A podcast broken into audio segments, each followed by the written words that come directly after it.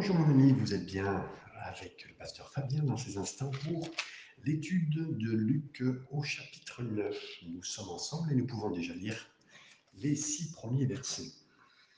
Jésus, ayant assemblé les douze, leur donna force et pouvoir sur tous les démons, avec la puissance de guérir les maladies. Il les envoya prêcher le royaume de Dieu et guérir les malades. Ne prenez rien pour le voyage, leur dit-il, ni bâton, ni sac, ni pain, ni argent, et n'ayez pas de tunique. Dans quelques maisons vous entriez. Restez-y, et c'est de là que vous partirez. Et si les gens ne vous reçoivent pas, sortez de cette ville et secouez la poussière de vos pieds en témoignage contre eux. Ils partirent et ils allèrent de village en village annonçant la bonne nouvelle et opérant partout des guérisons. Ici, après leur avoir donné euh, la capacité, parce que effectivement, ils avaient besoin de cela, et à la fois l'autorité. Jésus charge les douze de sortir avec simplicité et aussi de faire ce qu'il euh, l'avait vu faire. Ça, c'est un principe très important. Même si un jour, demain, vous avez d'autres serviteurs qui se joignent à vous, et c'est ce que j'espère si vous êtes pasteur, serviteur, servante, que des personnes viennent avec vous et qu'ils vous voient faire comme Jésus a fait devant et après, euh, ben, les gens puissent faire comme vous en suivant, et après vous leur demandez des comptes, bien sûr, mais Jésus fait. Et euh, voilà, il y a eu beaucoup de, ce passage de transmission, de transmission de ce qu'il faisait. Et même, je dirais plus loin, mes amis, vous aussi, à qui Dieu a parlé, travaillé dans ces dernières années, ce que vous avez vu dans les dernières années, c'est ce que le Seigneur nous demande de refaire dans les prochaines années. Euh, il vous a appris, il vous a montré les belles choses. Et s'il vous a montré les belles choses, alors vous allez pouvoir, par sa grâce, les reproduire. Nous continuons avec le verset 7 à 9. Hérode le tétrarque entendit parler de tout ce qui se passait et il ne savait que penser, car les uns disaient que Jean était ressuscité des morts, d'autres qu'Élie était apparu, et d'autres, un des anciens prophètes était ressuscité. Mais Hérode disait, j'ai fait décapiter Jean. Qui donc est celui-ci dont j'entends dire de telles choses? Et il cherchait à le voir. Ici, on voit bien sûr que Hérode est hanté par la similitude, par la ressemblance entre cet homme de qui il avait entendu parler et de celui qu'ils avaient décapité. Alors, on va dire d'abord avant tout, c'était un air de famille hein, qu'il y avait sûrement, mais en plus, euh, bah, il faisait les mêmes choses parce qu'effectivement, Jean-Baptiste, Jean le Baptiste, avait vraiment euh, fait un travail en amont pour préparer le tapis rouge de la venue de Jésus. Et derrière, bien sûr, Jésus euh, avait fait le même style parce que c'était, ils étaient là pour le royaume de Dieu. Il faisait exactement cela. Donc ça a dû, ça a dû le hanter, lui qui avait fait du mal, lui qui n'avait pas accepté euh, l'offre, entre guillemets, de, de, se convertir, de se repentir.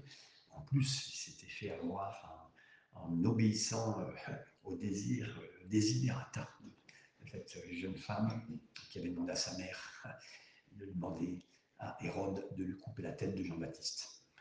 Oui, mes amis, donc euh, il était hanté par cela et ça lui rappelait exactement, euh, effectivement, Jean le Baptiste. Le verset 10, nous continuons. Les apôtres, étant de retour, racontèrent à Jésus tout ce qu'il avait fait. Il les prit avec lui et se retira à l'écart dans un lieu solitaire du côté d'une ville appelée Bethsaïda. Euh, vous savez, Jésus, il le sait pour lui, quand il a guéri cette femme, il nous en parle, vous savez, quand il a dit, vous vous rappelez, euh, qui a touché les vêtements Les disciples ont dit, mais non, Seigneur, euh, tu dis qui te touche, tout le monde te touche. Non, non, Jésus faisait allusion à quelqu'un qui touche ses vêtements pour recevoir quelque chose de lui. Et en fait, il sait que, comme lui, une force l'a quitté, il a dit, hein, une partie de la force qu'il obtenait en prière à chaque matin l'avait quitté. Donc il sait aussi que de même que ses disciples, ils ont besoin de se ressourcer, de se rafraîchir, de revivre un moment après une saison de ministère. On a toujours besoin de s'arrêter. Et mes amis, il les a emmenés à Bethsaïda, la maison de provision. La maison de provision. C'est tellement, tellement beau de l'entendre.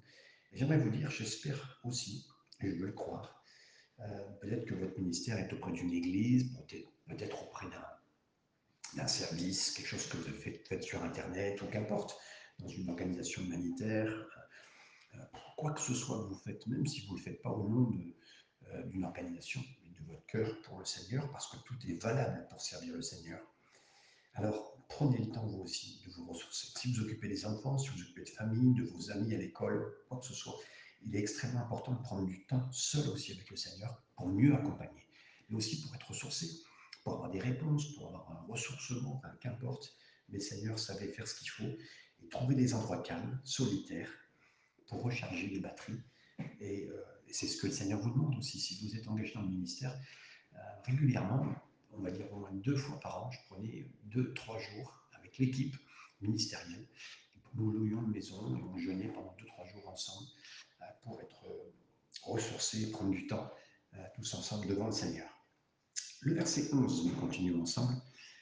Les foules l'ayant su le suivirent, Jésus les accueillit, et il leur parlait du royaume de Dieu. Il guérit aussi tous ceux qui avaient besoin d'être Ici, on voit aussi la flexibilité de Jésus. Bien qu'il soit parti pour un lieu de solitude et d'intimité avec les douze, s'il voit qu'il y a des besoins, il reste disponible. Donc même pareil, on peut, vous savez, il y a des gens qui sont flexibles en disant, non, on est parti, ça y est, on est off. Hein, on a pris notre journée off, notre journée d'arrêt, notre journée, j'ai connu ça. Mais le plus important, c'est toujours disponible pour le Seigneur. On sait que c'est d'une importance capitale de se ressourcer, mais on reste disponible pour le Seigneur. Verset 12 à 17. Comme le jour commençait à baisser, les douze s'approchèrent et lui dirent Renvoie la foule, afin qu'il aille, pendant qu'elle aille dans les villages et dans les campagnes des environs, pour se loger, pour trouver des vivres, car nous sommes ici dans un lieu désert. Jésus leur dit Donnez-leur vous-même à manger. Mais ils répondirent Nous n'avons que cinq pains et deux poissons, à moins que nous allions nous-mêmes acheter des vivres pour tout ce peuple. Or, il y avait environ 5000 hommes, ça veut dire à peu près 15 000 personnes. Jésus dit à ses disciples, faites-les asseoir par rangées de 50. Là, une belle organisation. Ils firent ainsi, ils furent, ils les firent tous asseoir. Jésus prit les pains, les cinq pains, pardon, et les deux poissons, et levant les yeux vers le ciel, il les bénit, puis il les rompit, il les donna aux disciples afin qu'ils les distribuassent à la foule. Tous mangèrent et furent rassasiés. Ici, les disciples ont bien vu le besoin de cette foule qui avait euh, faim et qui était vraiment affamée. Et qu'est-ce qu'ils ont fait, mes amis?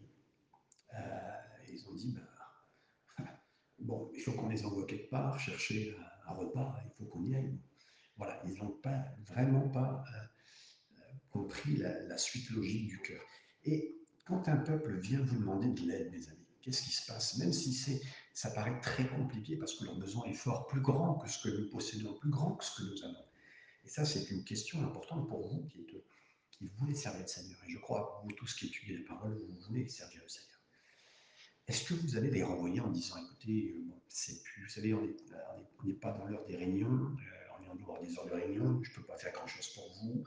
Euh, je vous conseille d'envoyer un email à l'église, non, téléphoner à l'église, non, mes amis. Le problème, c'est que euh, vous et moi ne pensons pas avoir grand-chose dans nous-mêmes. Euh, mais comment on va faire pour servir, ces gens avec ces cinq pains, ces deux poissons? Ils pensaient un petit peu à leurs poissons très minces, ainsi que leurs pains. Mais ensuite, ils voyaient le grand besoin, effectivement, de cette foule, avec raison. Hein. Mais le Seigneur a dit donnez-leur vous-même à manger. Ça veut dire que si le Seigneur met des gens devant vous, et qu'importe le nombre, qu'importe le nombre, vous aurez la possibilité de chercher dans celui qui a toute subsistance, tout moyen pour faire du bien. Même si vous avez qu'au départ quelques pains, quelques petits pains ou quelques poissons, mettez entre les mains du Seigneur ces éléments-là et voyez repartir les gens avec, un, avec des besoins répandus et puis les choses que vous avez données au Seigneur et à ces gens multipliées. C'est tellement euh, important de, de le voir significativement. La suite du verset 17 et l'on emporta douze paniers pleins des morceaux qui restaient. Euh, là aussi, douze paniers de nourriture qui sont restés, mes amis, pour chaque disciple.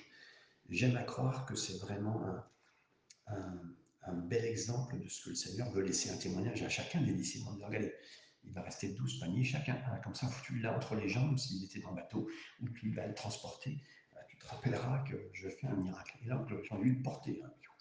Imaginez que vous retrouvez avec 20, 30 kilos de, pain chacun dans un sac, dans un panier. Ils ont dû s'en rappeler.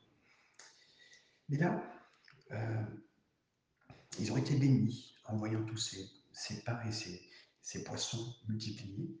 Euh, vous pensez peut-être que c'est trop compliqué, que c'est au-dessus de vous, que vous ne pouvez pas le gérer.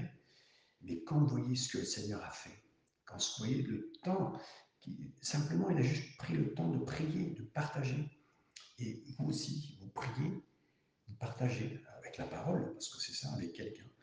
Et ensuite, ben, vous allez récupérer un panier entier de choses de suite.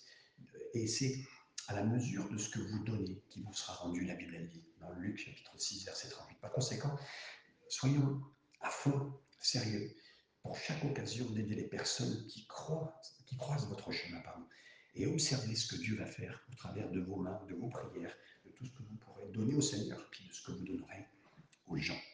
Verset 18 à 22. Un jour que Jésus priait à l'écart, ayant avec lui ses disciples, il leur fit cette question. Qui dit-on que je suis? Ils répondirent Jean-Baptiste. Euh, les autres, pardon, dit que je suis? Ils répondirent Jean-Baptiste. Les autres, Élie, les autres, euh, euh, qu'un des anciens prophètes qui est ressuscité. Et vous, leur demanda-t-il, qui dites-vous que je suis? Jusqu'au verset 22, Pierre répondit le Christ de Dieu. Jésus le recommanda sévèrement de ne le dire à personne. Il ajouta qu'il fallait que le Fils de l'homme souffrit beaucoup, qu'il fût rejeté par les anciens, par les principaux sacrificateurs et par les scribes, qu'il fût mis à mort et qu'il ressuscita le troisième jour. La première fois que Jésus a mentionné ce fait, le fait que quoi? Qu'il allait être crucifié, c'est venu juste après un moment d'inspiration. Écoutez bien. Pierre a été inspiré et Pierre a reçu une révélation qu'il était le Christ, ça veut dire celui qui est envoyé. Ça me fait dire, et la parole me fait dire, mes amis, que l'inspiration et la révélation vont toujours précéder une compréhension à propos des épreuves et de la tribulation. Et donc, ça veut dire quoi? Je crois vraiment que nous, croyants, nous devons pas seulement regarder, vous savez, quand on a un coût à payer, on sait qu'on a porté la croix, qu'on a des choses à faire et tout ça. C'est vrai, c'est vrai. Mais qu'on doit bien se reposer avant tout sur la beauté de Jésus. C'est important de bien découvrir de plus en plus avec révélation et inspiration qui est Jésus pour nous. Notons-le, notons-le euh, marquons-le, euh, prenons du temps dessus. Et là, quand on sait plus qu'il est pour nous, on a de l'aide aussi pour la compréhension et pour la suite, pour les tribulations, pour les épreuves qui vont nous arriver après. Et donc, oui, même là, mes amis, si vous vivez un moment d'épreuve, repassez du temps sur qui Jésus est, sur ce qu'il vous a appris dans les derniers temps, sur son humanité, sur son aide, sur ce qu'il peut vous apporter, sur, sur ce, le fait qu'il soit proche de vous, de c'est précieux de savoir qu'il est à côté de nous, et tout cela, c'est en révélation, en inspiration que le Seigneur peut nous donner. Donc, liez bien ce que Pierre avait vécu dans son inspiration, révélation, et le moment d'épreuve que Jésus a dit qu'il allait avoir. Versets 23 à 25, nous continuons. Puis il dit à tous, si quelqu'un ne veut venir après moi, qu'il renonce à lui-même, qu'il se charge chaque jour de sa croix et qu'il me suive. Car celui qui voudra sauver sa vie la perdra, mais celui qui la perdra, à cause de moi, la sauvera. Et que servirait-il à un homme de gagner tout le monde s'il se détruisait ou se perdait lui-même? On a lu jusqu'au verset 25, mes amis. Et là, euh, imaginez ce concept, entre guillemets, que Jésus vient de donner. Un concept de révolutionnaire que jamais auparavant personne n'avait entendu dans un enseignement spirituel ou même philosophique ou quoi que ce soit, mes amis. Il a dit, si vous voulez la vie, ben, perdez-la. Si vous voulez plus, alors lâchez, et vous serez plus heureux. Lâchez ce que vous avez. Waouh Et plus vous vous donnez, et plus vous serez riche. La clé, c'est de se renier, euh, prendre sa croix, de me suivre. Il a dit cela non pas pour nous torturer, mes amis, en disant ben, prends ça sur toi, ça va être lourd, c'est compliqué, pour nous tourmenter. Non, non, il dit ça pour nous libérer, libérer de cette terre, libérer des choses, libérer de, tout ce qui est ici, qui est ancré sur cette terre, qui est, hein, qui est vraiment euh, solidement ancré sur le côté terrestre, charnel et tout ça. Donc libérez-vous de tout ça libérez-vous de tout ça, suivez-moi. Et quiconque vit pour les autres et détourne les yeux de lui-même, mes amis, eh bien, il va vraiment découvrir la parole de Jésus, qu'on peut être libre en s'occupant des autres, tout en relâchant tout ce qu'on a et nous attachant quelque part à rien, sauf si ce n'est qu'au Seigneur. Le verset 26. Car quiconque aura honte de moi et de mes paroles, le Fils de l'homme aura honte de lui quand il reviendra dans sa gloire et dans celle du Père et des saints anges. Ici, euh, prenons sérieusement l'appel du Seigneur Jésus, euh, l'appel de la croix, quand il dit euh, C'est bien, bon et fidèle serviteur. Vous savez, c'est ce qu'il va dire, Matthieu 25, 21. Entrez, entre dans la joie de ton maître. Je crois que Jésus a dit cela parce qu'il savait que ces paroles dans le verset 24-25 auraient semblé impossibles hein, de prendre la croix, de le suivre à ses disciples. Mais en même temps, il savait que si on l'écoutait, on pouvait dire ce qu'il a dit, hein, de ne pas avoir honte de lui, de le suivre vraiment, de le marcher de tout son cœur et de croire dans ses paroles, d'avoir confiance en lui, que s'il dit qu'il faut tout lâcher, on lâche tout. Et on sera tellement heureux de vivre sous cette, pas sous un joug, il a dit mon joug est léger. Donc, euh, quelque part, d'être allégé sur cette terre, parce que j'aimerais vous dire, s'il y a trop de choses que nous avons à gérer, s'il y a trop de choses dans lesquelles nous sommes ancrés, trop de choses dans lesquelles nous sommes éparpillés, comme du Seigneur, mais ça nous retient et on n'est pas libre. On n'est pas libre, mes amis, je le dis, je ne sais pas pour qui, euh, alors que nous partageons cet instant, mais donc libère-toi de toutes ces quelque part activités qui ne sont pas entièrement vers le Seigneur et prends les, choses, le plan du Seigneur pour toi avance avec lui. Le verset 27. Je vous le dis en vérité, quelques-uns de ceux qui sont ici ne mourront point qu'ils n'aient vu le royaume. Et là, on pense aux paroles de Jésus parce que la réalité du royaume, ben, certains vont le vivre dans quelques jours, dans quelques temps, puisque euh, juste après cela, euh, ils vont vraiment goûter physiquement euh, à ce royaume. Hein, et particulièrement, ça va arriver huit jours plus tard, de voir ce qui va se passer, particulièrement à la, à la montagne de transfiguration. D'ailleurs, nous lisons versets 28 et 29. Huit jours, environ huit jours après qu'il eut dit ces paroles, Jésus prit avec lui Pierre, Jean et Jacques, et il monta sur la montagne pour prier. Pendant qu'il priait, l'aspect de son visage changea et son vêtement devint d'une écarlate blancheur. Là, ici, c'est la transfiguration. Vous savez, ça l'a rendu brillant, ça l'a rendu euh, presque comme la gloire phosphorescente. Vous savez, un peu cette image qu'on a quand vous étiez petit. Je ne sais pas si vous aviez des objets phosphorescents, mais c'était vraiment le cas. Jésus a brillé. Et là, il s'est mis à briller pour le Père, euh, devant chacun de ceux qui étaient là. Et je crois que vraiment, euh, il l'a vécu d'une façon forte. Hein. Euh, je crois que une chose, si Adam et Ève avaient vécu depuis le Jardin d'Éden sans euh, désobéir, sans péché, mais ils auraient vécu ça. Ils auraient vécu transfigurés comme Jésus a été transfiguré. Mais c'est pas ce qui est arrivé à Adam et et c'est pas ce qui est arrivé à vous et à moi. On pêche, mes amis. Et là, nous, c'est pas la transfiguration. On dit au contraire, c'est l'inverse. On rayonne pas, on pourrit. Notre corps vieillit et euh, dès qu'on meurt, on pourrira entièrement. Et on voit bien le processus totalement différent que Jésus a montré. Et même nous, pareil, euh, au-delà de la transfiguration physique, euh, on peut commencer même à s'effondrer physiquement, parce que le salaire du péché, c'est la mort. La Bible dit, Romains 8, Romains 6, 23. Et à ce stade, Jésus aurait pu se lancer directement même au ciel, mais il ne l'a pas fait. Il descendrait du monde à transfiguration afin de pouvoir monter un autre monde, le mont Calvaire, et pour moi. On continue avec le verset 30 et 31. Voici deux hommes s'entretenaient avec lui. C'était Moïse et Élie qui apparaissaient dans la gloire. Parlaient de son départ qu'il allait accomplir à Jérusalem. Ces deux versets sont suffisants. Ici, le mot, euh, il, parlait de, il parlait de son départ. Euh, C'est le mot, presque on pourrait utiliser le mot décès. Hein, ce son départ de son décès. Et en grec, c'est le mot, le mot exodos. Exodos, ça vous pense à quelque chose? L'exode.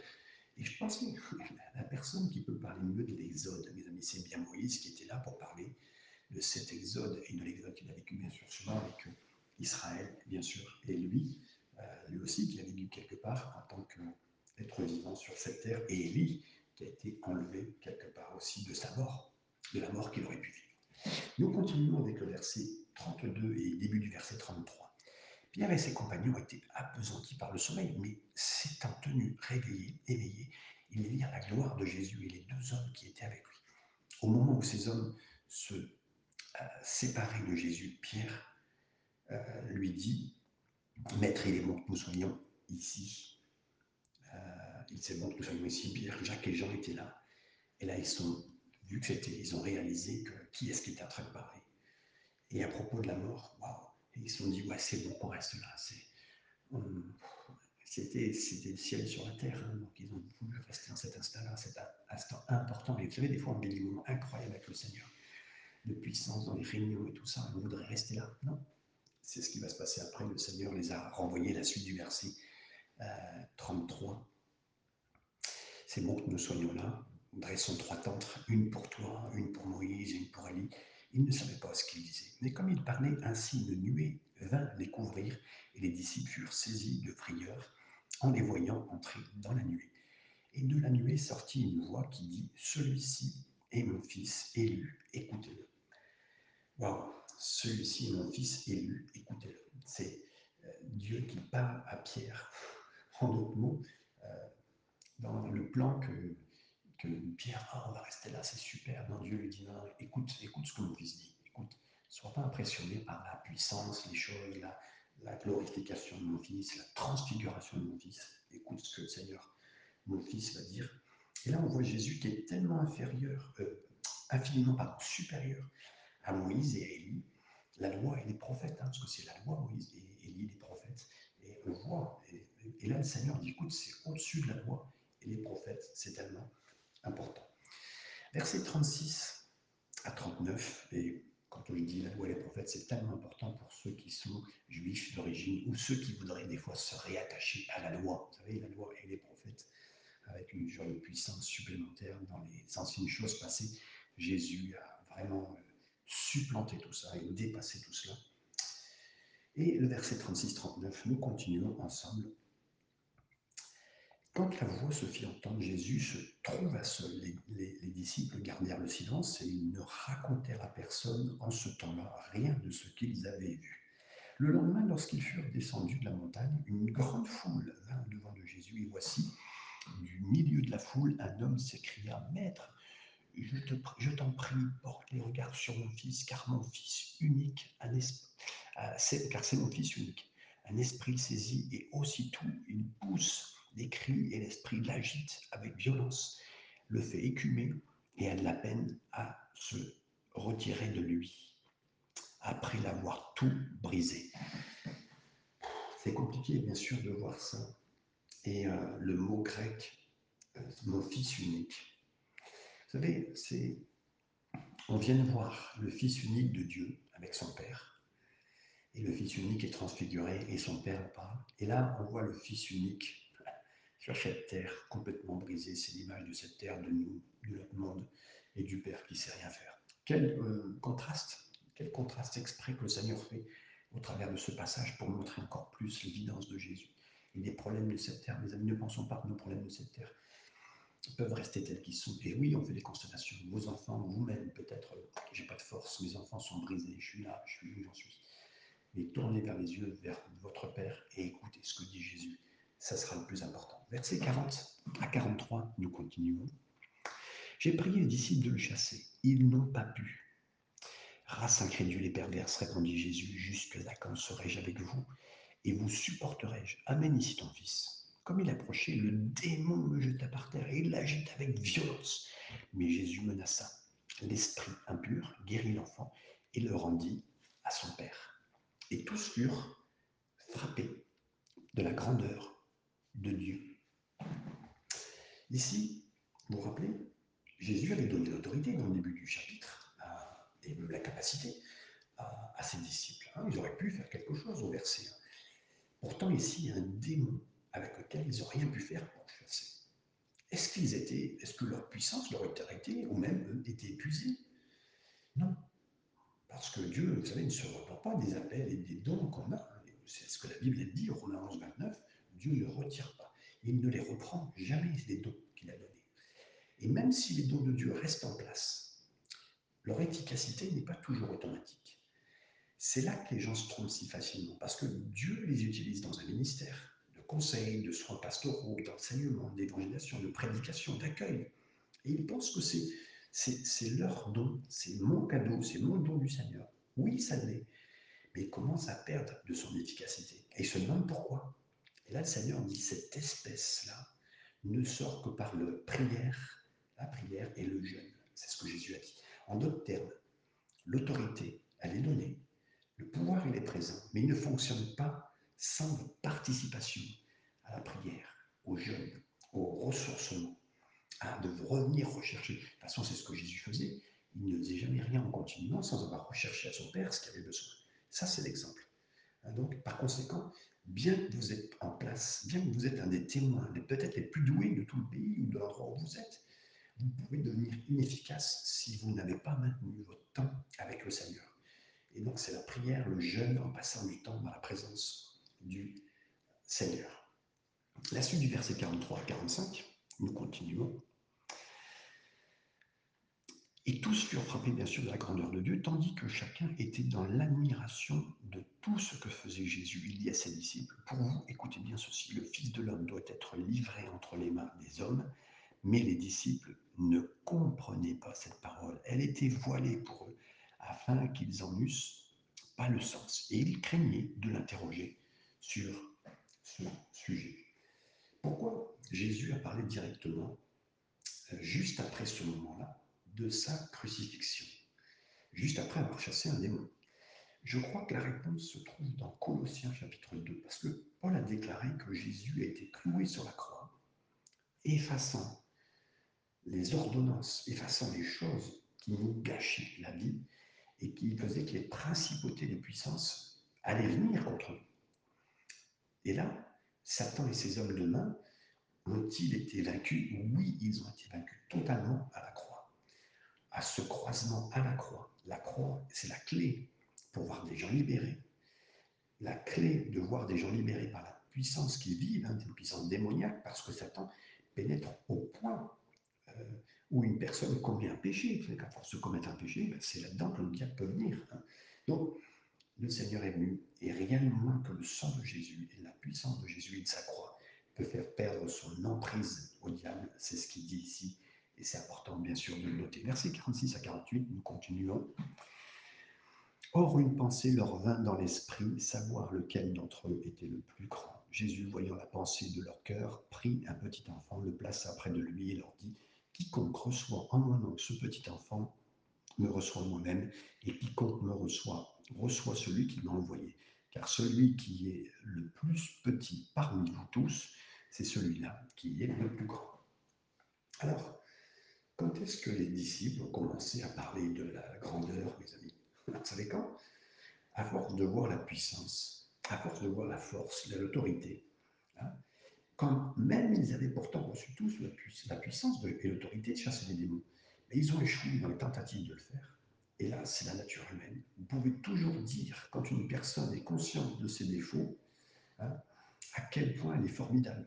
À ce moment-là, on peut le dire. Mais à l'inverse, quand une personne vraiment géniale n'a jamais. Vous savez, une personne géniale n'a jamais, ne vient jamais à parler ni à prouver qui elle est. Une vraie personne qui est proche du Seigneur n'a pas à prouver. Par contre, quelqu'un qui, des fois, se sent perdre sa prestance, mais là, on cherche quand même quel est le plus grand. Hein. Et là, ils avaient été plumés quelque part et chercher, malheureusement, à savoir qui était le plus grand. Voilà, mes amis, que le Seigneur vous bénisse dans cette première partie de chapitre que nous avons étudié. Que le Seigneur vous garde et gardez tout ça sur votre cœur. Au nom du Seigneur Jésus. Amen et Amen.